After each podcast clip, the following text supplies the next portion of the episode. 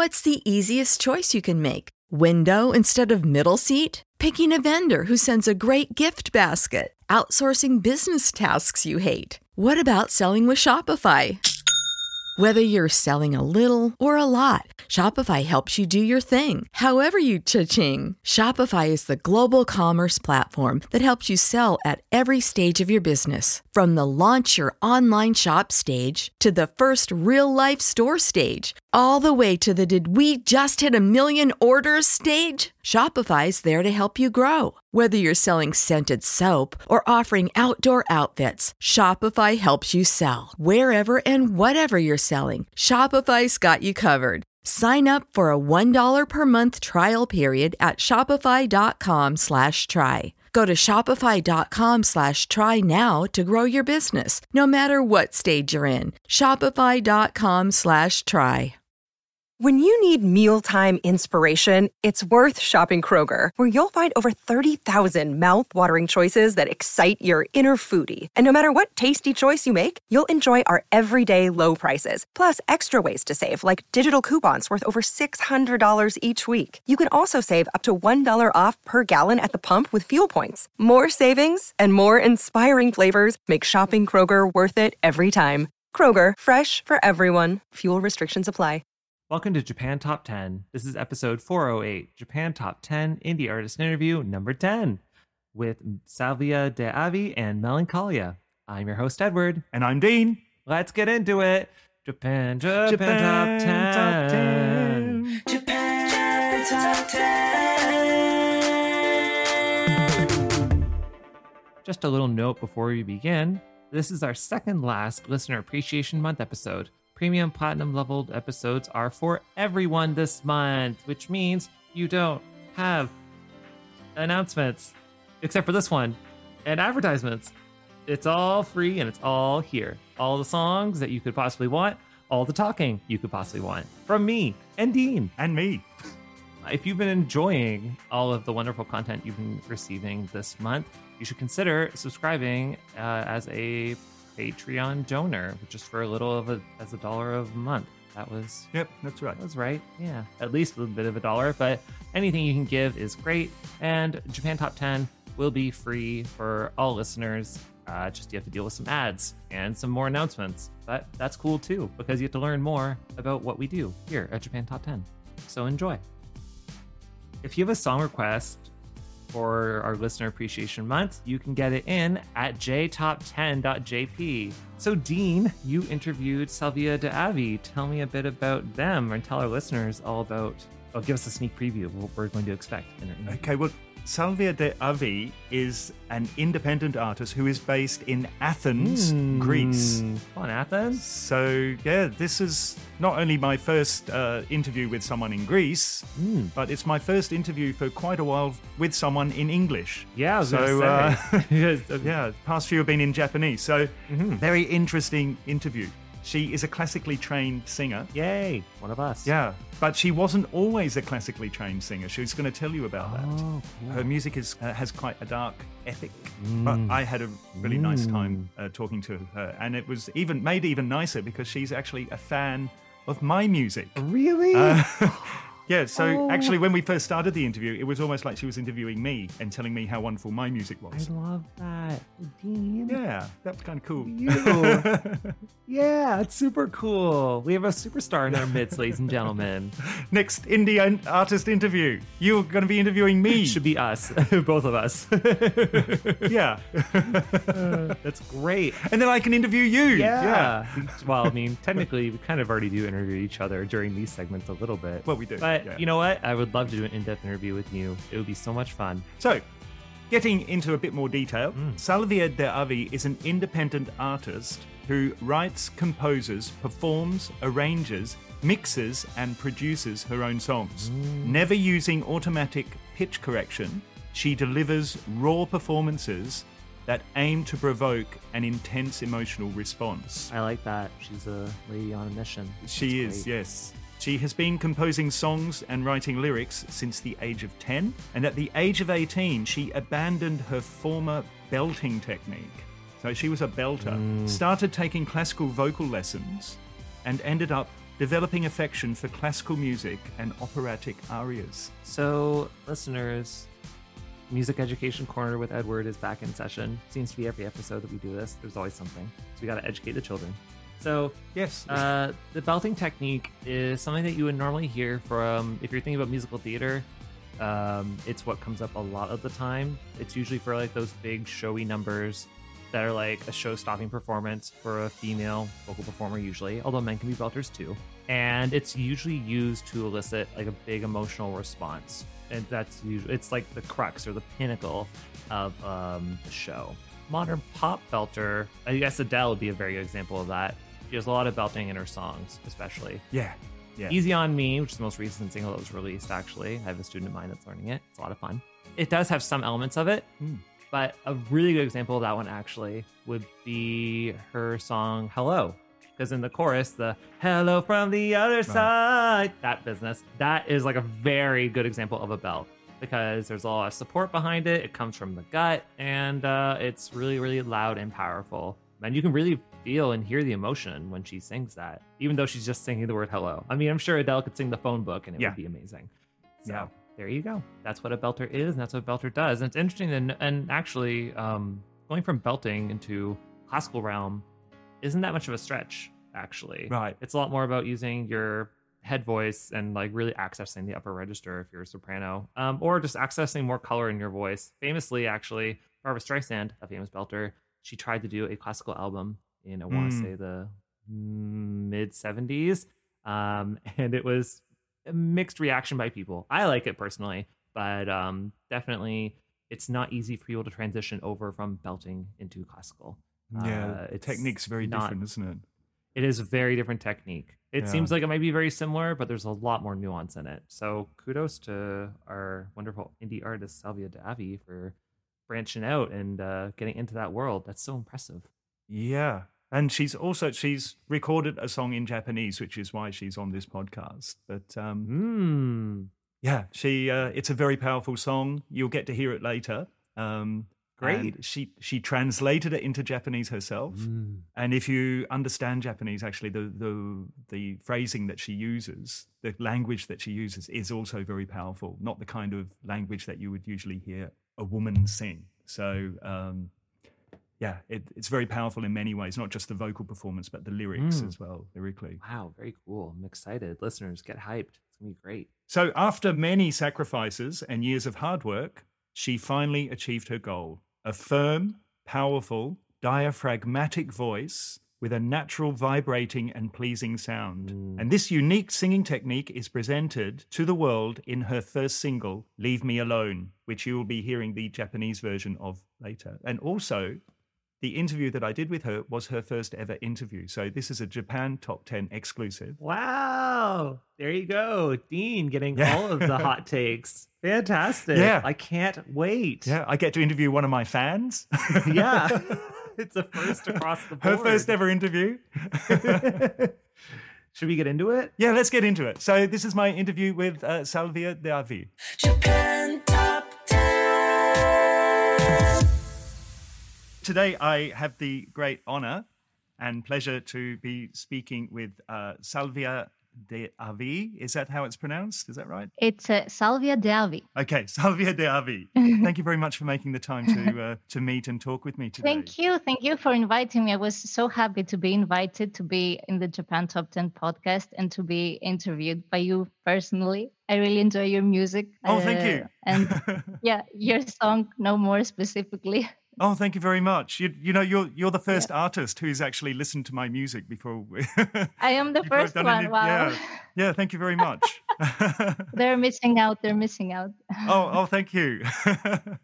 and um, you were telling me just now that this is your first interview that you're that you're doing. Yes, this is my first interview, and I'm uh, really excited and uh, kind of nervous as well, but uh, mostly happy. Thank you very much. So this is a Japan Top 10 exclusive, the Yeah. very first interview with Salvia de Avi. Thank you very much for your time Yeah. today. Thank you for inviting me. It's my pleasure to be here. I'm going to start with a few questions then. What or who inspired you to start making music? The short answer is, I guess, no one. Oh, okay. so, So what happened was we had inherited a piano uh, from Yeah. my great grandmother, who I never met. We had it in our house, and I was just naturally curious towards it. Right. And my family got me piano lessons when I was uh, six years old. So yeah, that's how I started playing the piano. And then when I was uh, ten years old, that was when I first felt the need to express myself through writing a song on the piano. Wow. And that's how I got started. so, how would you describe your music to new listeners? So, uh, since your uh, audience is uh, well versed in the Japan universe, I would say that my music is mostly honne. All right, honne, So it- right. yeah. So it's very much uh, about uh, your true feelings about something and things that you might uh, not necessarily say to someone's face, but it's what you really are feeling inside of you. So that's basically what my music is about. And uh, as for the sound, Yeah. I sing with a diaphragmatic voice Yep. and I write uh, mostly dark ballads. Right. That's my usual style. And uh, also, I like to use uh, synthesizers Right. a lot. Do you arrange all the music yourself? Yes, I do. Uh, so I have a digital audio workstation and I just uh, play everything on my MIDI keyboard. And my instruments are all virtual. I write all the instruments, what their notes, what they're playing, and I also record all the vocals, the lead vocals and the backing vocals. So everything is done by you. Yes, everything. So what what is your songwriting process? Most of the time, I write a song when I really feel the need to do it. Yeah. So what happens is I will be going through something personally and I will be feeling a lot of emotions. And that's when I usually feel the need to write the song. So most of the songs I write because I need to and not because I choose to. Right. So that's when I sit at the keyboard and uh, start writing my first inspiration, which is uh, usually piano and vocals. So what I do is I start singing how I'm feeling. So I write uh, music and lyrics at the same time usually, Mm, and I do that uh, until I've written the verse, chorus, verse, chorus, bridge, chorus. That's my usual um, structure. And uh, then I start on arranging and uh, yeah, working on the song, the instruments. That's my usual process. So uh, sometimes I I may write about I may write about stuff that I heard, like something I read on the news or another friend's experience. right. But most of my music is uh, from my own personal experiences. yeah. So I guess if it's something external anyway, it's that you're writing about. It's something that has affected you internally, isn't it? It's um. Exactly, Yeah. exactly. Yes, that's exactly right. It's something that spoke to me deeply and something I could really relate to. Yeah. And even though I wasn't the one uh, uh, reliving that uh, situation, Hmm. I can very much understand how that person is feeling and feel the need to write something about it. it's very interesting hearing different perspectives on songwriting and uh, you know some people just come up with the lyrics first some people Yeah. come up with music first uh, in my case Yeah, I'm aware of that. you know it, Yeah. it, it depends on the song sometimes the music comes first sometimes the lyric comes i don't Oh. actually have a set way of doing it so it's very it's always very interesting to to hear how other people work which artists are your biggest inspirations So my biggest in- inspirations would have to be uh, Max Martin from the 90s. You know what he used to write Yes. about uh, Britney Spears and uh, NSYNC and all that. I used to listen to a lot of that. right And uh, then was when I was about uh, in high school, uh, Patsy Cline was a really big inspiration. oh wow Yeah, they also influenced me in the way that I write. And um, in my adult years, I would say I was really influenced by Danny Elfman's Nightmare Before Christmas. I really enjoyed his uh, dark aesthetic that he Right. had in his music, and that really that really influenced me in the way that I write music. I wanted that a similar dark aesthetic for my own music as well. right so that was an inspiration for your dark aesthetic Yes, yes, yeah definitely. Are there artists outside of your music writing genre that you particularly like? Yeah, so uh, I really enjoy some uh, instrumental composers. The work, Yep. the work of some composers who write instrumentals. Yoko Kanno, uh, she has done an amazing job on the anime Zankyo no Terror. Right. She has written the soundtrack for that. It was really great. Yeah. And then uh, Yu Peng Chen, he's a Chinese composer that has written music for some video games. Right. And uh, he's also doing an incredible job. And of course, uh, one of my absolute icons is uh, John Williams, who I'm sure you know. Yeah. Yes. Yes. Uh, I really. the legend. I really enjoy his. yeah, if I had to pick a, a work of his that I that it's like my favorite, it would have to be the uh, Anakin Padme theme from uh, Star Wars. right. It's just so romantic and beautiful. What do you enjoy most when you are creating music? Uh, so the thing that I enjoy the most uh, would have to be the feeling of release I get Yeah. because I, you know, how it feels to just get overloaded with emotions. To be able to put all that into words and music and to communicate the emotions through music is, uh, I think, the most satisfying thing about writing music. It's kind of like journaling, I would say. You know, when when the thoughts circulate in your mind, it feels really liberating to be able to put them onto something else. Then, of course, to sh- to be able to share that with other people and uh, have them feel what you're feeling is just incredible. It's the best feeling. Yeah, I know what you mean about the the feeling of it being like journaling. Because sometimes, Yeah. you know, if I'm if I play in front of an audience of people that know me very well, I sometimes get a little bit embarrassed because it's a bit like reading my diary in front of. Oh, for sure. They might ask you a little, uh, some questions too, like, "Oh, so did you write that about blah blah blah?" yeah, yeah. Oh, like, was that "Oh about so and so? Yeah, yeah. Yeah, yeah. They know too much. yeah, that's right. You know too much. yeah.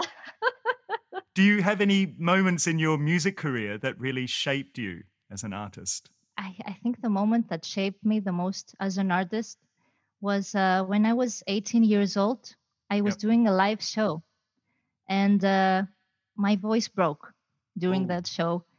And yeah, I was really, really shaken. And it was the first time that had happened to me. I Yeah. didn't really know what was happening. I didn't know why it was happening. And I was preparing for that show for months. Yeah. So uh, it really, it really made me rethink my whole approach to singing. Right. And um, that's when I thought that I should really start taking some vocal lessons. That's how I decided to start taking classical singing lessons.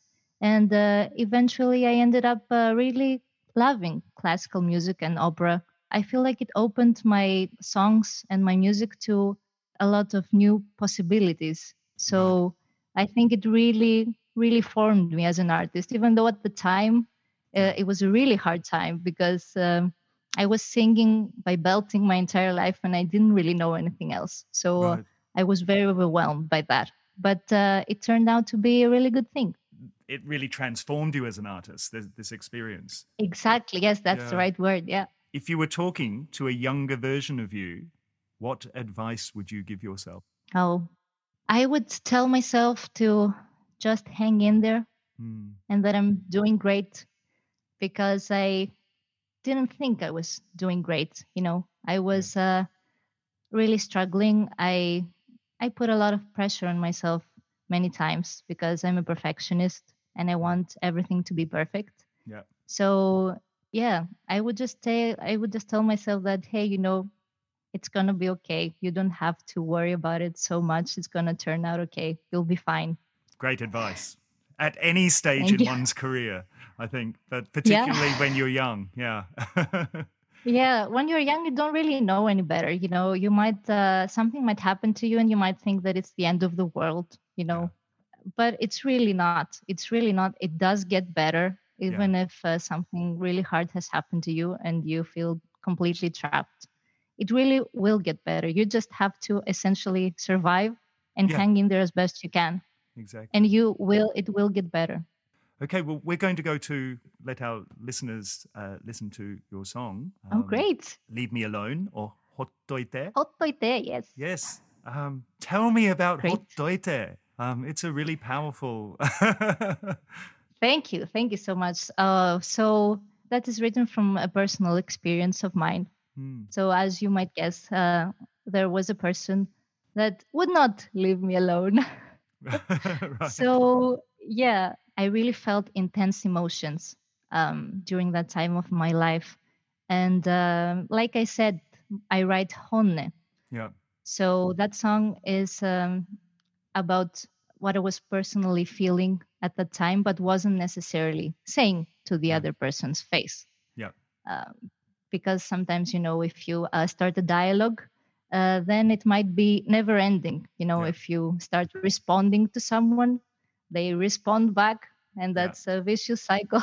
Yes. Especially when So, you yeah, want the to go is- away. It's uh, exactly, exactly. So that song is about all I was feeling yeah. and uh, writing it really helped me tap into my personal power uh, because um, before writing it i i felt uh, pretty trapped like there was no way out Yeah. but uh, writing this song i just it really helped me feel powerful and like uh, i wasn't uh, obligated in any way to stay in a situation that wasn't serving me yeah. and I really hope that listeners can uh, derive that same sense of power when they listen to that song. You know, I Well- hope they really can feel what I was feeling.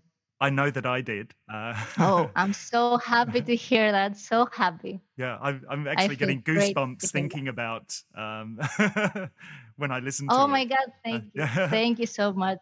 Thank so you we're, so much. we're going to go to the song now and uh, let our listeners listen to uh, Leave Me Alone or Hottoite. We're going to be listening to the Japanese version. And when we come back, I want to ask you a little bit more about uh, about the song. So this is uh, Leave Me Alone, Hottoite, and that was released this year, wasn't it? Yes, this So year. it's brand new, hot off the press.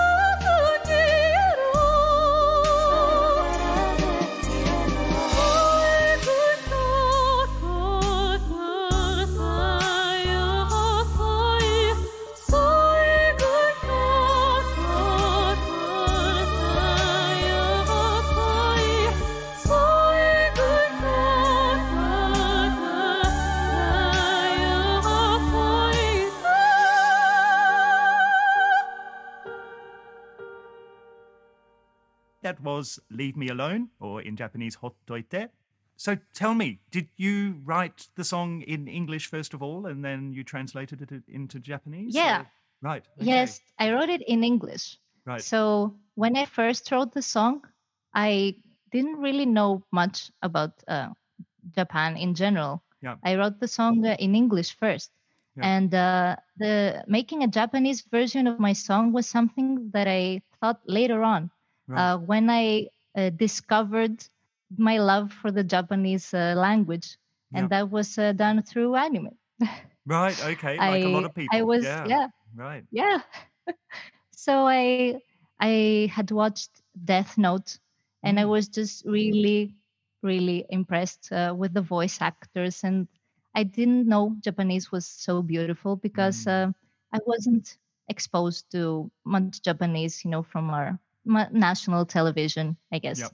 and uh, yeah so uh, yeah that watching death note really got me into japanese and then developing a love for the Japanese language led me also to researching more about Japan. And Right. it just fell in love with Japan as a country, its culture, everything. I realized it's much more than anime, actually. Oh, and, yes. Yeah. so that's uh, that's why I I was like, okay, I should maybe I wanna write a, a Japanese version of my song. I it was just something I, I wanted to do. I didn't know, you know, uh, if people would like it or not. I just I just thought it would uh, sound really good Mm. and that it would be so cool if I could do it. Yeah, I just I really enjoy having written a Japanese version of my song. Did you translate it yourself, or? Yes, I did. Oh. I translated it. So uh, I had uh, been studying for some years before actually writing the lyrics. Yeah. um, but I I had decided to write the Japanese version uh, when during my first years of discovering my love for the Japanese language. Right. So it was something that um, I guess they uh, moved uh, in parallel. Let's say, like Yeah. I had that goal in my mind, and I studied harder in order to be able to translate it myself. Wow. I think I had uh, gotten the Japanese, uh, the JLPT N4, I think, when Oh, I okay. translated the song. I Right. think that was when. Right. N- N4 and studying for the N3. You're studying for the N3 now, are you? No, no, no, or no. at the uh, time, at the time that you were doing the at the time. Yeah, yeah, yeah, yeah, Right. yeah. I've got my N3 and my N2. Oh, great. Thank you so much. Thank you. Oh, gozaimasu. the N1 was too hard for me. I, I failed that one. But Oh. I got up to N2. You can do N1. Try again. Maybe I hope Yeah. so. It's just uh, because Japanese is something I love so much and something that I do as a hobby. I I self studied. Like I didn't want to get a teacher. I just Mm. wanted to study by myself. And so I, even though I got up to N2, I I really am not that comfortable yet speaking in Japanese. You know, I don't feel like I'm an N2, if you know what I mean Right. because just yeah it was i'm, I'm so uh, i'm studying alone so i really look forward to uh, visiting japan one day and Yeah. getting to speak japanese with the japanese people i think it would be really great But that's great. You got your N2 just by studying by yourself. That's that's fantastic. thank you so much Yeah. Yeah, that's great. thank I, you so much I um I took N1 two years ago and oh I passed. wow Um, but that was Wow. after about 30 years of studying by you do- myself. Ah, arigatou gozaimasu. i'm sorry did you say how many years 30? 30 oh my god wow Yeah. that's a long time yeah, I, I was an exchange student in Japan when I was when I was in oh my school, god that's so, great so yeah. you had a lot of fun there i assume Yeah, yeah. So that kind of sparked it off for me. But since then, it's been mostly studying for myself, and uh, oh so that's great that's so great I really admire the hard work that people put in to go for the Japanese language proficiency test. So well done, and go for N1 Thank again. you. You too. okay. Okay. You know what? Uh, you convinced me to. I wasn't going to, but you convinced me to. okay. okay, no, do it. do it. Yeah. it's a great challenge. Thank you. Okay. I will. okay, let's get back onto the music. Yes. so, what kind of goals in music are you looking forward to in 2022 Oh. and beyond? Oh, that's a great question. So, uh, my most uh, short-term goals, most immediate goals, uh, are to release more of my original songs. I want to do some in Japanese as well, and Right. uh, also some English ones. For my long-term goals, I really I'm studying, I'm practicing, I should say, uh, for some uh, high notes that I can't uh, I, I can't get right now. So Right. there are some musical pieces that I really want to sing, like uh, Sempre Libera. It's Oh, uh, an opera one, Yeah. and it has a, a high uh, flat E. Right. So Yeah. I can get that. I, I would love to get that, and also the high F. I'm talking about F si- uh, six. Yep. Uh, that is in the Queen of the Night. I would also love to sing that, Oh, and also Queen the of the Night. Phantom. Yeah. Yeah. Oh my God. too. so you you know about opera? Oh my God. Yeah, I'm not. I'm not a. You know, I don't know a lot about opera. I studied opera when I was in high school, and I Oh used to go God, to the opera a lot. Yeah, but. Uh, Oh know. my God, that's great. I had no idea. You know, I was expecting it to be more of a rock uh, person. Well, I am a rock guy. Yeah. Wow. but I do. also, But I listen to. I listen to everything. You know, I listen to electronic dance music, punk. There's, oh my God, yeah, that's you know metal, it's that's that's the best approach I think because every genre has something to offer. exactly. So it, it's great that you're doing that. I do Yeah. that myself as well. It's it's great. Queen of the Night. I'd love to hear you sing. Queen of the Night, Yeah. yes, I I love that, and it also has that the dark aesthetic that we talked Yes. about. Uh, Yes. So I think I think I could really do it justice, but right now it's just way too hard. I can't hit the F six, and also the you know the staccatos. Those are some some hard notes. yeah, yeah. In that range, it's hard. Yeah. Wow. yeah, yeah, and uh, they're fast and everything. So I really I really would love to be able to do that one day. Good luck. Thank you. I'm gonna need it. so, how do you gauge if an audience is going to like a song you produce, or is that even an issue for you? Do you think about that when you're when you're making music? You know, I never thought about that when I Mm. was making music. I just thought, you know, I will write what comes from my soul and what I think sounds great, and then I'll put it out there, and then hopefully people will like it. Yeah. But uh, yeah, uh, starting to promote my my first song, I actually realized that uh, maybe uh, people are not that used to listening to classical voices or diaphragmatic voices. Yeah, that was something that I definitely hadn't thought of. You know. That's something I'm just now realizing. I guess I I write mostly what I want, and then um, you know whoever likes it, it, it's okay, and whoever doesn't like it, it's okay too. Yeah. I don't. I never really write um, thinking about what the audience will like, and then giving it to them because um, it doesn't seem as authentic to me. I think that if I like it and if I really enjoy it, then they will feel what I'm feeling. You know, then they will enjoy it. Whereas if I try to be what I think they want, I think I might miss the ball big time. Yeah. I don't know. That's just what I think. No, I think so too. You know, if you believe in what you're doing and creating your Yeah. art rather than um, manufacturing a product. Exactly. Yeah. I Um, mean, I'm still selling a, pro- yeah, a of course. Yeah, it's a product, but it's but it's not something that's Uh, but I'm not. a Yeah. production line kind of.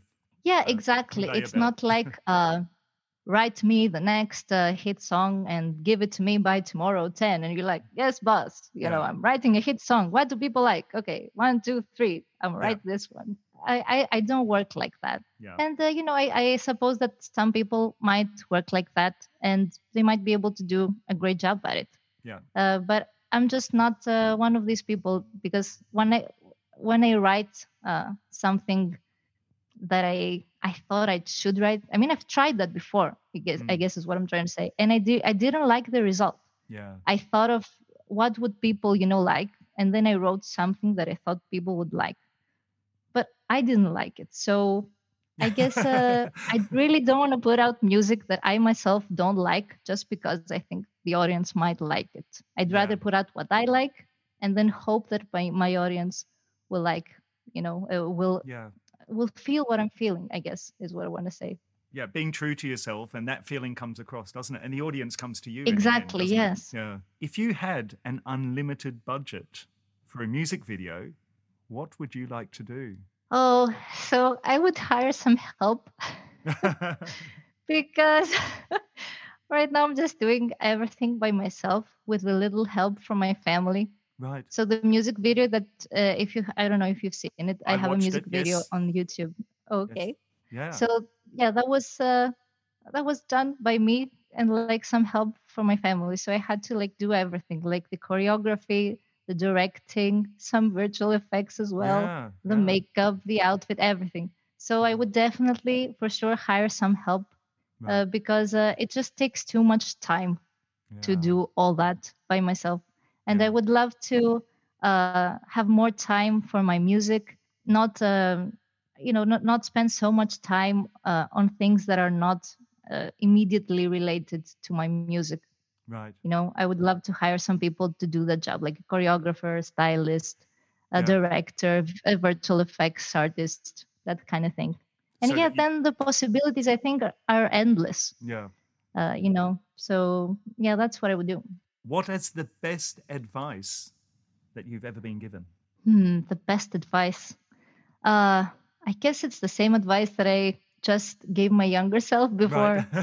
so to just hang in there so i i got that advice during the quarantine when i was you know as all of us i was feeling really bad about it yeah. I, you know, was very uncertain about the future. Personally, you know, I was still trying to figure out what is what I was gonna do to do with my music. So just hang in there. Also, that you don't have to be perfect is Right. another great advice.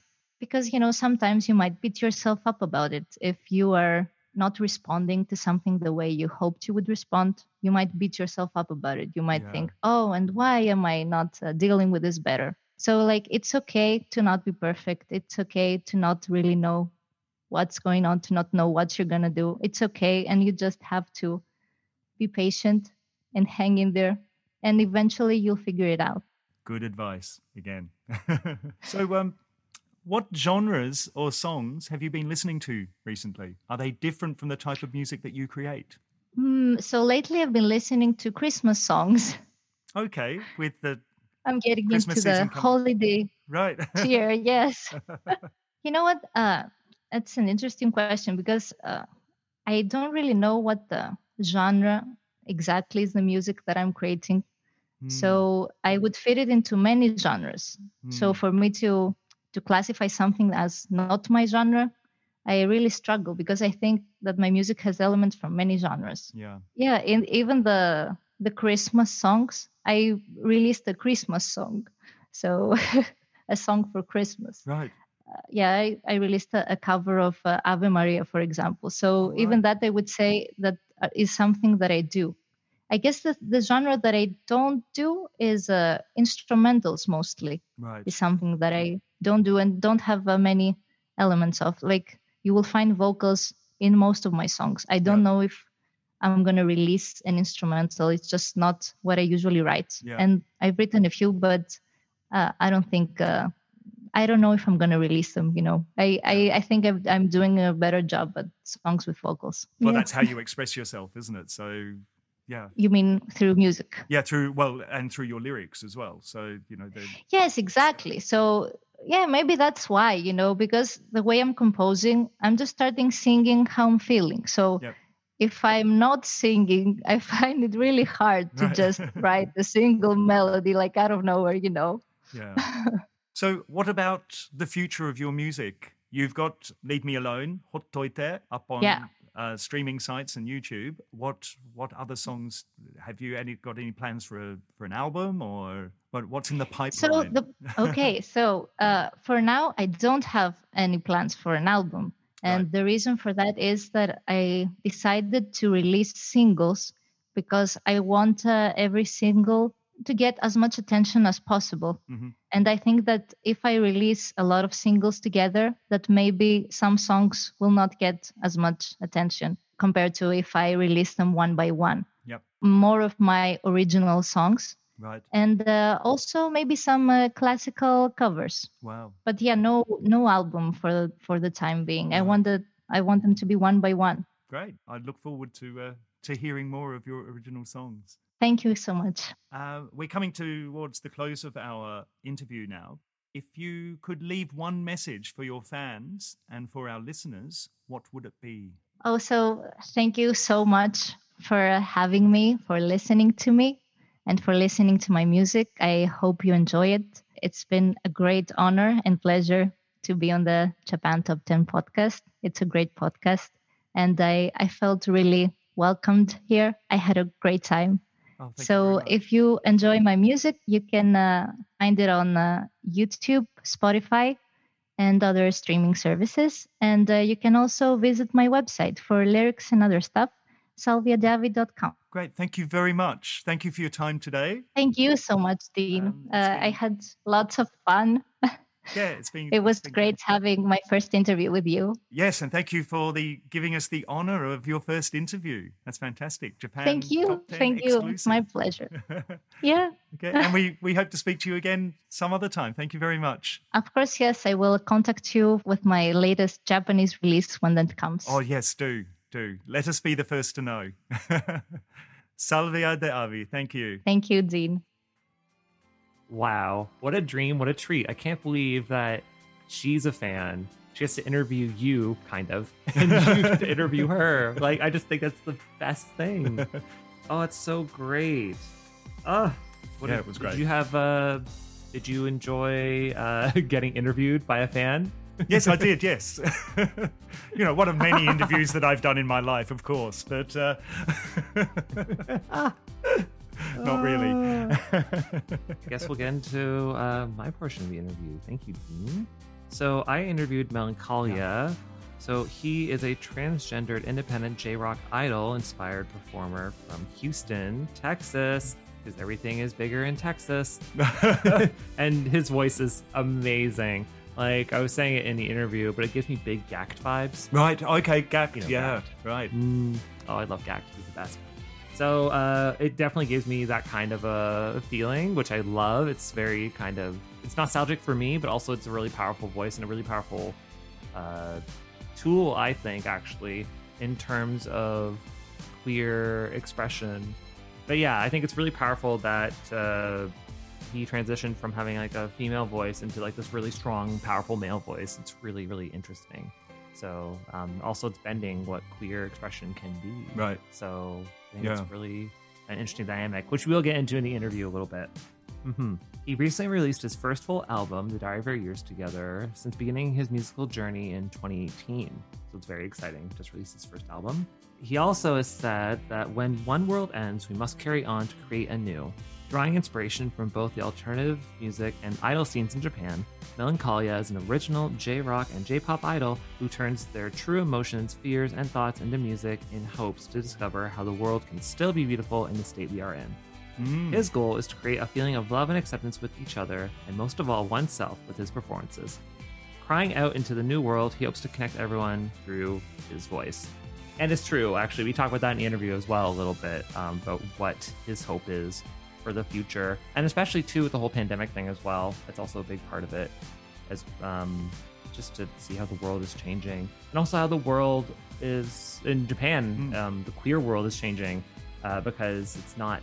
It used to not be, I should say, uh, very accepting of the uh, LGBTQ community, but now it's all very underground, I should say. It wasn't that it was not accepting. It was just very much like it's either a big joke, like your hard gays or your drag queens that show up on like variety talk shows, and now it's becoming a Mm. bit more mainstream. When you even have people like Utada Hikaru saying that she's non or they are non-binary, so it's really interesting to see this shift happen, Mm. and I feel like Melancholia is really on the forefront of it. So Yeah. with the music and just with being an idol, period, and being involved in that scene is just so impressive. So I really can't wait for you guys to hear this interview. Yeah.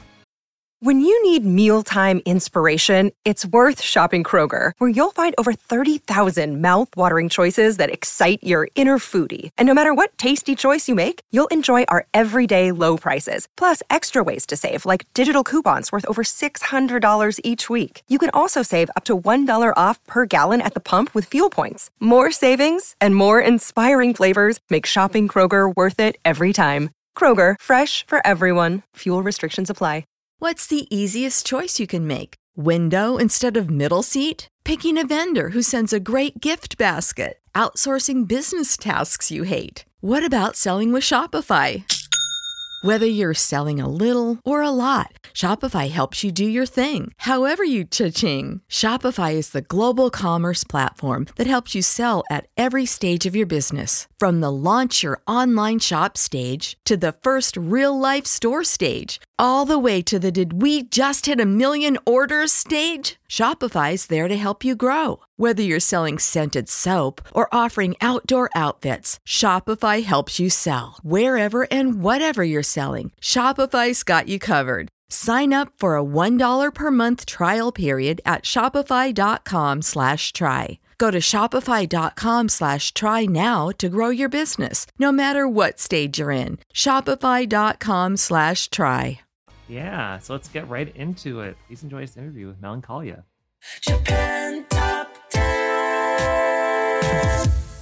All right, so I am here today with Melancholia. He is a, a J rock idol who is also transgender and a transplant currently in Houston, Texas.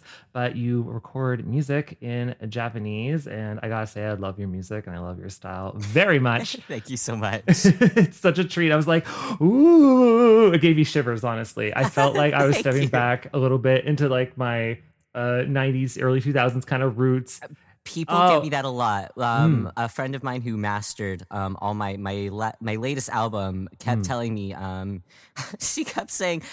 I feel like I'm listening to a My Chemical Romance CD for the first time in middle school. Yes. Oh my gosh. All the emo feels, please. Absolutely. Uh, was that actually a big inspiration for you for that album? Absolutely not. Absolutely not. I wasn't, but I, I, you know, when I heard it, I was like, "Hey, you know what? I, I'm not mad about that. I'm not mad about the comparison, so I'll gladly take it." Hmm. So uh, the album we're talking about is the Diary of Our Days. Is that right? Uh, Diary of Our Years Together. Diary of Years. Together. Ah, yes, thank you. Uh, so tell us a bit about that. And we're kind of going backwards here, actually. Normally, I'd be like, "How did you get into it?" But you know what? We'll just jump right into it. So No Yeah. so how? What? Uh, yeah. Tell me about Oh it. my gosh. So I've been I've been making original music since about 2020 2019. I originally when I first started this I said, I'm not going to do anything original. I'm just going to stick with covers. I'm just going to go with the flow, be really easy with it. But then I popped out a single about two months after I said that. Uh, so it's just been a, a big spiral since then into just making more and more music and in a way challenging myself and you know seeing really how far I can take myself. I think that that's that's my main goal now. Originally, it wasn't my goal whenever I first started. Um, and after I released, I did two singles during the pandemic, and while I was working on both of those singles, I decided, hey, I'm gonna try and shoot for an album too. Let, let's let's see how bananas I can be today. Um, and I somehow somehow I ended up winding on this 12 track magnum opus of mine. It was really wild. I got to work with really, really awesome people. It was kind of just the whole album was a shot in the dark, seeing kind of how things would happen, and somehow it turned out successful. So it's it's more of I call my music whenever I put stuff out. I say it's a cry for desperation to, to just to just do something. Um, so I think that this was just the ultimate. I'm d- I'm desperate to to do things. So let's make an album for the hell of it. Yeah. Yeah, actually, it's funny that you mentioned that because you released this album in 2019, right? I released my first EP in 2019. Yes. So when you released that, the pandemic hadn't happened yet. Mhm. Because now people are saying, I'm releasing this album out of desperation because of the pandemic, Yeah. because of COVID, and because we have nothing else to do and we're stuck inside. Right. So actually, it's very interesting that you say that it's a um, an act of desperation or cry of desperation because I, I it kind of resonates with me because as an artist too, it feels like a lot when it comes to doing music or performing, it's like this compulsory need, like you have to do it because it's like screaming inside of you. So mm, you can really feel that Yeah. for sure. Not in like a Yeah. um, like a desperate clawing kind of way, but in a way where it's just like these are my emotions and my feelings. You're so drawn to Mm. it. You you like you need to do it almost. Yeah. Absolutely. Yes, for sure. Ah, it's great. It's so compelling and I, Mhm. it's a real treat to listen to. So Yeah, thank Thank you. you. for thank you for being uh, so uh, smart enough to put a microphone in front of that while you're recording it. Ah, so Uh, actually, on that kind of a note too, you have not only recorded your own original material, uh, you've also had material that appears in uh, DDR and Beatmania. So tell us a bit about that. How did you get into Yes. that realm? Oh my gosh.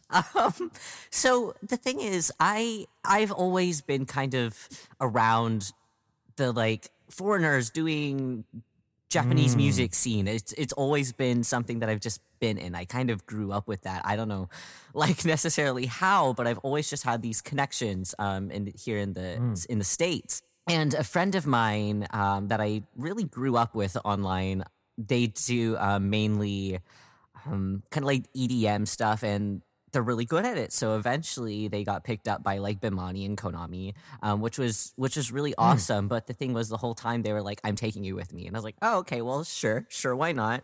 So for for a Yeah. solid a solid few years, they would always message me and say, "Oh my gosh, I'm really last minute on my deadline, and I need vocals for this one song." But I I didn't I didn't commission a vocalist to do the vocals, and are you are you available? And here I am in like high school, and I'm like, uh, yeah, sure, I'm available. I'll do it, whatever you want. Wow. And then push comes to shove, and then I have a song with my voice on it on DDR. it was just always a Hmm. bit of a childhood dream of mine. I used to be. This is like a little known fact that I.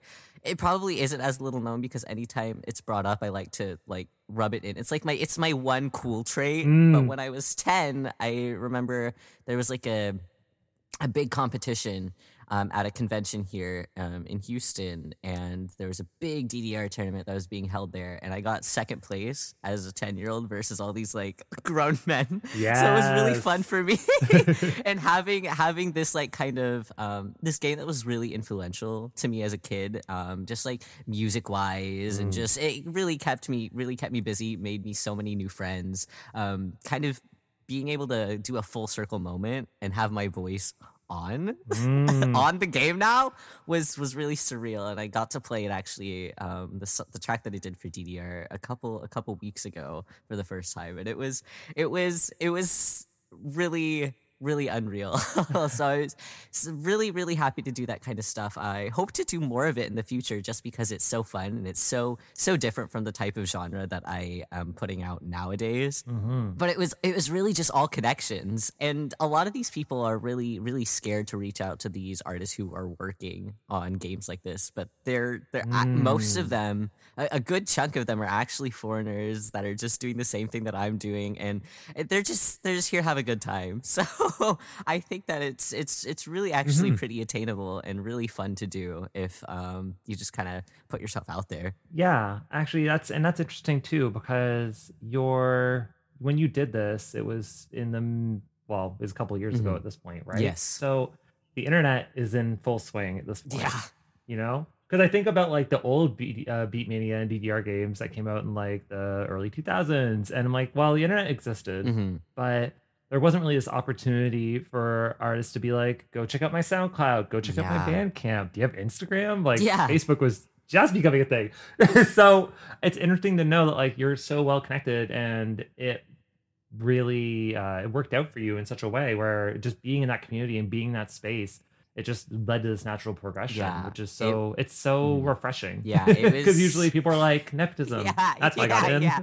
yeah it's it was very much very much so like a right place at the right time type of situation. And now now all those people i know are are making music. I don't know how that happened. How i grew up and everyone that i was friends with are now musicians. But here we are and i can't complain Yeah, no. hon- If you're doing what you love, uh, success Mhm. and everything that comes with that will absolutely follow. I mean, we're living proof of it. So there you yes go.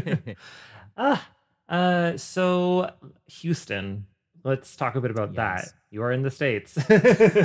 Not that I'm saying that's a bad thing. I'm in Canada. I mean, I can't. Mm. You know, we have Yeah. cold winters, and uh, oh my god what is that like right. Let me tell you, sometimes you're like, oh, it looks so pretty in the pictures, but then when you walk outside, you're like, it's so cold. oh it's my god worst. yeah Why? yeah yeah, driving. You can imagine. So, how um, were you born in Houston? How? Uh, Yeah, hmm, yes. Um, born and raised in Houston. I've been so kind of. Um, I started going to anime conventions when I was. Oh my god, I can't eat maybe five, five years old. Wow. And I have always, yeah, I, I've been here for a long time, Mm. almost, almost two decades Mm. of going to anime conventions now. Um, and I started performing at those at that same age. Mm. Um, so I would always perform like any song from the time that I would, you know, I'd I'd be performing anime song from like Oh My Goddess and Sailor Moon, you know, all all these like super old throwback classics, Totally. Slayers, things like that. But I just kind of grew into that, and I kept finding more and more, and then I found idols at a very young age too, because I was so drawn to just Japanese music as a whole Mm. and now now we're here and performing in Houston out of all places but I I do I do a, a little bit of everywhere now it's once you start putting out original content it's it's a lot harder as like an quote unquote like idol-ish performer um, to get people to kind of take you more seriously here in the states but you know once Mhm. you start kind of churning out original content much more often people take you a bit more seriously so i've had the opportunity to kind of take my music all across the us at this point so i'm really thankful for that um, but houston is forever my base you know it's where i have my most listeners on my statistics and things so i'm i'm always happy to see that um, that i'm still loved in houston Oh, I love that. You got to represent. Absolutely. yes Mm. On the note of idols, actually, uh, Mhm. When I think of idols, I don't know why, on my head just like I was thinking about anime conventions and I was thinking about oh race queens, and I'm like oh, like I don't know, Leah Dizon popped in my head. I mean, who oh kno- my gosh right? Remember her? yeah, Uh, yeah blast. absolutely Hashtag blast. Oh my gosh, absolutely she. Oh man, like she's an example She of was- yeah, yeah she was a complete like one of the forefronts Absolutely, a for, total Gaijin Tarento, like a foreign talent, and just hmm showing up, being like, "I'm here and I'm looking pretty in front of this race car." And then someone was like, "But can you sing?" And that's just naturally what happens with idols, right? Usually, it's like you do Yeah, a model yeah. book, you get in. And she actually, it was really amazing. So I was watching her. I was always like, "You don't speak a lick of Japanese, and yet here you are, and now you're doing lessons, and right now you release a single, and then you release an album." So, and she made a career for herself. And I think there's actually Mhm. something to be said for idols. In you know, people, yeah, people really do underestimate uh you like or people in the genre a lot. Yeah, yeah. It's it's definitely it's very hit or miss. I have a lot of friends who are actively like actively living in Japan right now trying to do this the same thing. And like sometimes sometimes I you know, I I wouldn't necessarily say I I envy it because I don't really know if that's my end goal to to be like signed or or performing in Japan every single day every night of my life. You know, I don't I don't know if that is my end goal. But whenever I see so much work that's put in over there with some of my friends, I'm like, "Oh my gosh, like they're really they really are going for it." And it's it's definitely something that's really really pretty attainable. You just have to work for it is all. In in the US, there's actually like kind of a, a niche hub for like overseas um, performers, and it's not not even in just the U.S. It's kind of all throughout the world of like uh, overseas idols. Um, we're called like kaigai idols. Is kind of the official term um, of performers who are releasing like original content or really focusing on more of a uh, original route versus you know just covering anime themes, you know things like that. Um, so most of the time, I have seen with a lot of the foreigners who are kind of pursuing this are are a bit more open, and I think that that's just because of the rest of the world's kind of view on this type of thing. So, like in the U.S., you know, it's it's of course we have our own our own problems with that kind of thing, but it's it's a lot easier um, as a whole to be able to say that and say it proudly um, versus other countries. Um, so there there are there quite a there's quite um quite a few queer artists um kind of that I've seen over here and even a lot of the foreigners who are actively working in Japan most of them that I know are queer to some degree they're in the community to some degree um and I wouldn't say that they're necessarily advertising it every second that they get um but they also don't shy away from it um, but something that is really, really cool, I think, in like kind of the more underground idol scene right now. Of course, not mainstream, but there's there's quite there are quite a few of um, queer artists that are you know coming up in the idol scene. There's um an all male um, idol group called Nichome no Sakigake coming out, which is in idol group with full of just I think that there's like four four gay gay men in it right now. Um, and you know, it's it's really refreshing to see because things like that oftentimes in Japan are very like I guess mm, fetishized in a way because you see so much in like BL and like yaoi and things like that. It's very it's very much like okay, this is not written for gay men, and I can tell that this is this is for um for straight girls, um, which is fine, I guess, but it, it is nice to also, you know, um, have content by queer people for queer people. And I think that that's kind of what that idol group is doing. Um, and the best part about them is that even though they are still like an indie group, really, and they they do all their own music, um, they're actually really successful and they have really big followings. And they've worked with um, upfront idol groups before, which is like Hello Project. Um, that same kind of um, in that same company. So it's it's really it's really cool to see. Um, a lot of the times with the underground idol groups too, so many of them have come out and said, "Hi, I'm well, I'm bisexual. Well, I'm."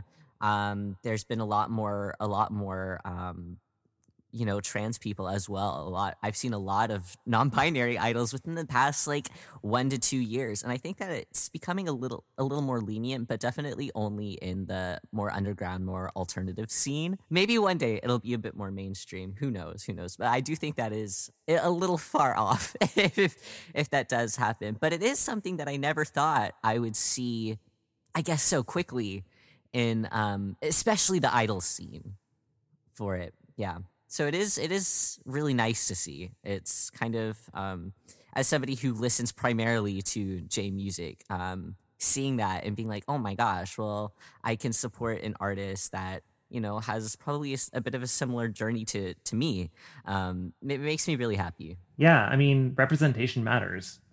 Let's Yeah. and especially um, when you are a foreigner and when you are queer, whether you're bi, gay, lesbian, transgendered, Mhm. two spirited, everything under that Yeah. rainbow. Any kind of representation you can get is like so empowering.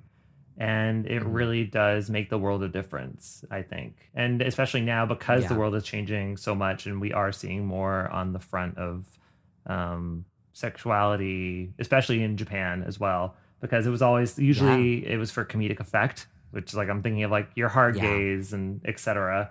It was just very much an Mhm. overtly, you know, this is a joke or gay panic or you know, which is the same problem we have here in the West. Um, so to actually kind of see Yeah. it develop in that kind of a way and people be more open and transparent about it and not be afraid and not have it be such a dirty secret is, or not a secret, I should Mhm. say. I mean, it's just like the don't ask, don't tell kind of a things, really. yeah Um, Yeah. So it's really, really nice to hear and nice to know. And yeah, let's hope it keeps the Mhm. needle keeps moving in the right direction. yeah Mm. I, I think it will. I think it will. I I I've seen so much just even in the past year or so that there's so many so many pushes for more inclusivity in terms of sexuality and gender in Japan recently. And just a couple days ago I even saw this big committee. I wouldn't be able to tell you the name, but they were saying like, "Hey, everyone, please, please come support us. Please come listen to our our, our lectures and things like that." So I, it's it's very active, and although I'm not there personally and can't speak from it from experience, I just think it's really it's really nice to see, and I like that it's it is not being taken as comedic anymore, and it's being taken seriously and as people's livelihoods, and they, they just want to have a good time. Yeah. Um. So I think that that's really great. hmm I I do too. I really do. I felt like that when I was in Japan, actually. It was very. It, but well, anyway, that's for another. That's for another. Maybe off the air we can talk about that. Uh, so let's talk a bit about our first song. We're gonna feature uh, the diary of our years together. Yeah. Okay. Definitely. Um, I think that I while I love every track that is on my new album, I the Diary of Our Years Together. It's it's the title track for our purpose. I kind of wrote it out to be from like a a normal eye. I wanted it to be seen as like a typical love song. You know. Um, I wanted people to think about it like, oh my gosh, this is so romantic, but it's not about that at all actually i wrote it about all the years that i have spent performing and meeting everybody at meet and greets throughout the the past three three or four years that i've been doing this project um, because that is something that has really kept me going is the experiences that i've had with everyone throughout this whole journey so far. I wouldn't be doing this still if I didn't have everyone's support. So I really wanted to not write a love song to someone that I am, you know, in a relationship with, but a love song to everyone that's kind of supported me along the way. Um, and I wanted it to be very reminiscent of the very first event that I had, where I was going into something uncertain and I was nervous the whole time. But in the end, I realized that everyone taught me something really special about myself. And that was that together, everything, it just made sense together. um, and everything just kind of clicked. So I really wanted to write this song for everyone that has supported me along the way and everyone who will support me in the future as well.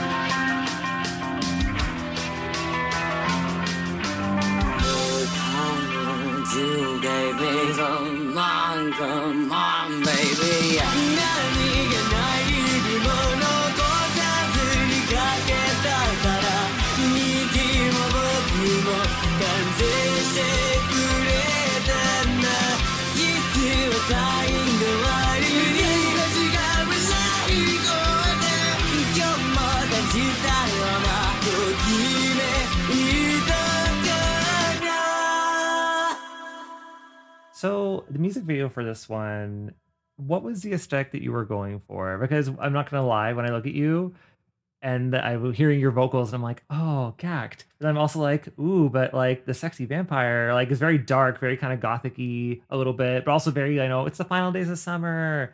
Like I just I'm very much all about that aesthetic. So is that what you were trying to go for or I guess kind of in, in terms of like the final days of summer, yeah. I think um a lot of a lot of what I do recently is just it's all it's all based on like nostalgia. You know, I I Mm. used to do a bunch of like um 35 millim, uh, millimeter like photography and things like Mm. that. Um, I went to film school, so I I have you know I'm just very drawn to the beauty of film and things like that. Um, of course, uh, uh, with a team of one and my Mm. mom holding the camera for me, um, we can't, you know, create beautiful, um, huge, huge uh, productions. But what I can do is still kind of give this like nostalgic feeling almost, or, or a feeling that I'm, I have spent a whole year with someone Mm, through yes. video. Um, Yeah. So that's kind of that's kind of what I wanted to do. Everything I, I'm just so inspired by like I guess coming of age films and things like Mm. that. Um, so I really kind of I, I like I like kind of playing with that that energy both visually and and musically. Um, so I definitely kind of wanted to go with something like that, something that made you feel like you were right there with me and that you had these memories, but you're not really sure like why you had these memories because you weren't actually there with me. Um, but I wanted I wanted to kind of capture that with the Mhm. aesthetic of it. Mm, yes, the the natsukashii, the kind of feeling of like the yeah the Yeah. home movie thing uh, Mhm. that a lot of artists Yeah. kind of employ, and to great effect Yeah, usually. yeah. I'm not gonna lie, I'm always a sucker for the opening of a music video that has like a spoken word thing, or it's just like the person you love Mm-hmm. Is the one that's holding the camera and they're filming the artist, and the artist is like, "No, Oh go gosh, away, yes, no, yes, no, yeah, totally." ah, I love it so much. It's so great. Actually, your mom is holding the camera. That's very interesting. I mean, Yes, so I we are a a two person team basically. So I I'll do I'll do all my merchandising at events. I'll do all my management. I do all my web work. I do all my you know all my emails. All I do the whole thing. However, I can't really take pictures of myself or or do video of myself. So I have, I have a decently nice camera. Mm. Um, and I just say, "Can you hold this and press the button?" And she's always the first person to say, "Yes, I will." So I utilize it. I utilize it. so your mom's getting a directing credit then on this one. yes, yes. In, in fact, she does. ah, I love it. Has she always been supportive of your career? Um, 'cause, uh, yes. ah, oh my that's gosh. so nice to hear. Oh my gosh. Uh, my my loudest one hmm yeah she she makes all of my Oh. like stage costumes um she always buys every time i release a cd she buys five copies of it and it, it's it's very she's very sweet Eh, i was definitely very i have i've Mm. kind of touching back on being trans it's it's always Mm. it was always a little nerve-wracking um making music mm, now with a, a new voice that is a voice that you know she didn't she grew up Yeah. not grew up but i grew up and she was a fan of the voice that i Mm. had always had but then it started changing and i Mm. was always really nervous that i would kind of lose that Mm. support um, and that she'd be disappointed hearing it because it's not the same voice that she had known Mhm. for so long um, but it's not really the case. It's not really the case. So I'm I'm really I'm really thankful. Of course, I'm still always going to be nervous about something like that, and this goes not just for her, but Mm. for everyone um, that listens to my music. But it's so far, so far, things have been for the better.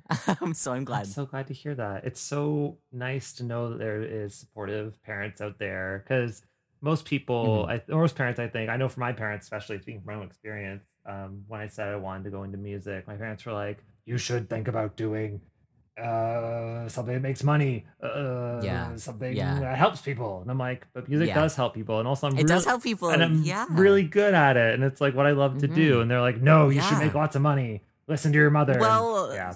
oh my gosh. yeah. Ugh. So I get, and I do like my parents were very supportive of me uh, coming out, which is very, I'm very lucky because a lot of, Yeah. uh, a lot of queer people um, don't really get a chance to have that experience. Yeah. I'd like to think that's changing now more with the newer generation, just because, um, like we were talking about earlier, the whole uh, Mhm. queer thing being so much more in society and much more uh, in our pop culture. I Mhm. think now there's a definite shift in being like, oh, my my son or daughter is queer or whatever they choose to identify as. That's gonna be Yeah. okay. Whereas much earlier, it was kind of like, you're what? yeah, yeah. Uh, so it's so nice to know that um your mom's like your biggest fan. Yeah, for sure. My heart grew three sizes today. Ah, so speaking of leaving messages for your fans and uh, you know being right there with them in video form, if you could say one thing to our listeners, uh, or like one message you want to give, I guess, to our listeners and to your fans, what would it be? I, it is Mm, I it's almost like that RuPaul thing where Oh it's like, what would you say to God. five-year-old Melancholia? God, not, not Mrs. Charles. Uh, Oh my gosh. Um oh, oh, we love her. we Um, love Ru. I guess yeah, I she's would. great. oh man. I okay. I'm gonna do a little Mm. tidbit about myself and hope that it kind of resonates with people. But I started writing music and performing after a really long hiatus because it became something that I Mm. hated doing and I was really ashamed of it. But I Mm. found out that instead of being ashamed of who I Mm. am and Mm. what I do or my interests or any any little bit about me that I was dissecting to the highest power, I found and I channeled that all through music. I urge and really ask that everyone, whatever you're feeling, I want you to find somewhere where you can take every feeling that you've ever felt ever and put it into something. Um, because music for me has become the thing where whenever I have really rough days, I can turn to music and turn to my to my project and put everything that I have into that and create something raw and beautiful. And I think that no matter what it Mm. is, whether it's a craft, whether it's your job that you go to every day, something, whatever it is that you're passionate about, I I hope that everyone can reach that almost that almost paradise where you can find solace through something that you're passionate about and i hope that everyone can can reach that one day i guess is i guess is what i want to say i hope that everyone can really find peace and do something passionate along the way because without passion and without doing something that we love really i what are we doing here you know yeah, absolutely. You may as well be a vampire and not the fun kind, Yes. like we are. Yes. I, I no, I agree with you two hundred percent. Without passion it's true. You really do have nothing. I tell my students all the time, and I tell our listeners all the time on this show. Dean and I, our my other co-hosts, talk about this a lot too. Mhm. If you're passionate about something, success will follow. And if you like what you do, it never feels like a day of work in your life. No.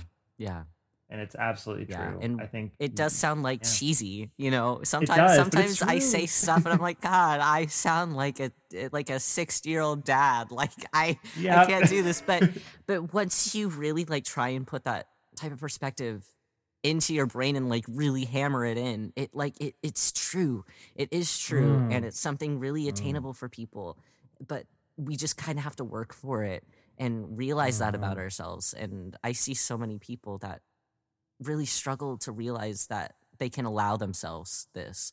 Um, So I Mhm. guess I just want whoever is listening to um, really take the time to get to know themselves and, and listen to themselves and find what really makes themselves themselves. I love that. You heard it. All you 70,000 listeners out there and more. and our Patreon people. And it's Listener Appreciation Month, I believe. So get on it, everyone. Start thinking about what makes you you. on that note, as well, let's talk a bit about our other track that we're going to be featuring today. Goodbye. I'll see you Mm. tomorrow. So tell us a little bit Yes. about this. How did it come to be? Oh Yeah. my gosh. This is this track is an absolute dream for Mm. me. Um there is a, a band. Um it's a underground, you know, very, very indie band called New Eat um, over in Japan. Um, I've been a big fan of them since they've started. And one day they followed me back and I online and I said, Huh. huh, that's very interesting. So a lot of the times I'll, you know, I'll work with other bands or other artists, you know, to help produce tracks for me. Mhm. Um, and then I'll kind of take the instrumental from there and add the melodies and Mm. the lyrics on top and all, all the, the rest of the nine yards. Um, but I saw this as a as a weird gateway to say, you know what, I'm gonna shoot a very big shot that will probably not happen at all. Um, so I, I messaged the band and I asked, hey, do you take commissions for songs? like, would you be open to producing a song for me? And lo and behold, they said, yeah, we'd love to. And I was like, oh, no way. so it's it's it's it's a bit of a weird dynamic, you know, being a fan of someone for so long and then suddenly getting getting emails um, from them saying, "Hey, well, next time you're in Japan, you know, we we got to meet up so we can do a show together." You know, it's it's a it's a weird dynamic. It's a really weird dynamic, but it's something that has made me so happy and it has motivated me so much. The the lead vocalist of Nui and the the main head that produced this track and did most of the work on it, Yasuyuki Ota, has been so so kind and so patient and just generous in this entire process even after the album has been released he's he's been keeping tabs and sending my album out to even more artists over there and it's it's really really a dream that I was able to do this song. It's a very, again, a very like kind of nostalgic coming of age track. Um, very reminiscent of, you know, kind of a rough childhood growing up, but always having somebody to say, I'll see you tomorrow too, and looking forward to the next day. So that's kind of kind of what it's about. But overall, it's it's like the perfect, perfect ribbon wrapping it all together for me. Let's listen to Goodbye. I'll see you tomorrow.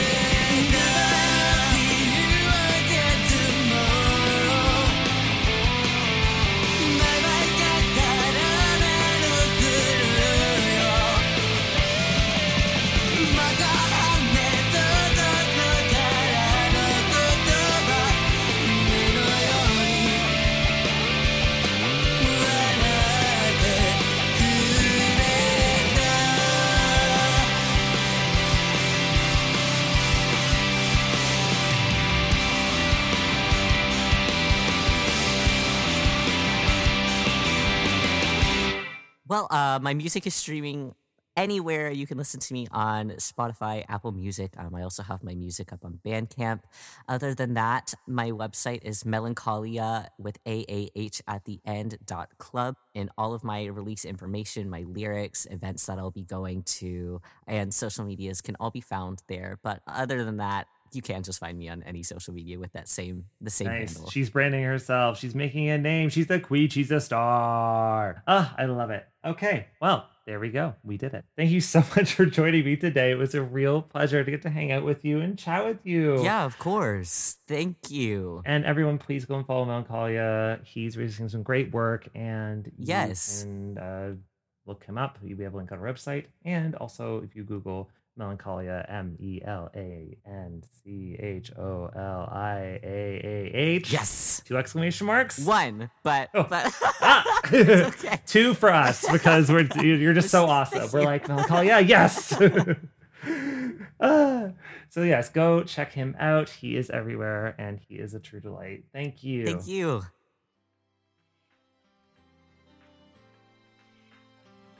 I love the story about the Beatmania DDR. So, if well, you've listened to the interview now, but the the fact that uh, he had a dream to be like, I'm gonna be on like I want to get on the DDR thing, and then he ends up doing it is really, really kind of like a cool full, full circle moment. It's kind of, I guess, like how uh, your artist Salvia to Yeah. interview you in a way. The whole fan thing, having like a nice full circle dreams realized kind of moment is super cool. I think that's like that's the best. It's one of the most interesting things and most powerful things you can do as like a human for your own self worth and you know professional Yeah. achievement. I think that's great. If you enjoyed this episode, why don't you consider becoming a Patreon donor at jtop10.jp slash club, starting at a dollar a month, and support our podcast and get this episode and all other episodes, add an announcement free. That sounds like a good deal, doesn't it? Sure does, and it won't just be for this month either. No, that's the month of November, Listener Appreciation Month. It'll be every month for all time For all time. Yeah. because we're dramatic. next month will be not to toot my own horn, but I'm going to. Uh, it's my anniversary month next month. It'll be one year of me being on this podcast. Oh, wow. Yeah. Mazel- I, I nearly said muzzle tom. I should be saying omedeto. Arigato gozaimasu. So, yeah, very exciting. And to our wonderful listeners, we hope you have a wonderful December 2021 and a fantastic new year. Dean and I will be back In January. in January with another wonderful artist from each of us to interview and to entertain you. So please come back and check us out. And thank you for sticking with us this wonderful 2021. Yes. This was episode 408 of Japan Top 10 Indie Artist Interview number 10 with Selvia de Avi and Melancholia. I'm your host, Edward. and I'm Dean. We'll see you next time. Bye, B. See you next time. Bye, bee. Japan Top 10,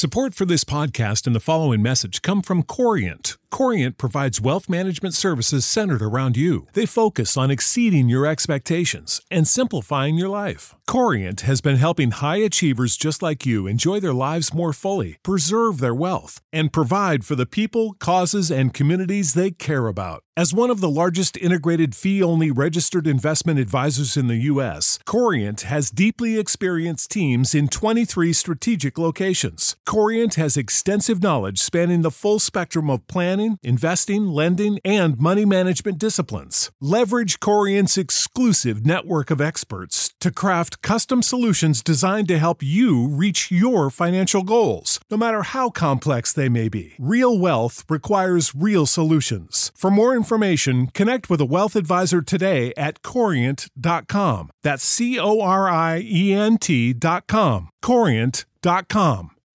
When you need mealtime inspiration, it's worth shopping Kroger, where you'll find over 30,000 mouthwatering choices that excite your inner foodie. And no matter what tasty choice you make, you'll enjoy our everyday low prices, plus extra ways to save, like digital coupons worth over $600 each week. You can also save up to $1 off per gallon at the pump with fuel points. More savings and more inspiring flavors make shopping Kroger worth it every time. Kroger, fresh for everyone. Fuel restrictions apply.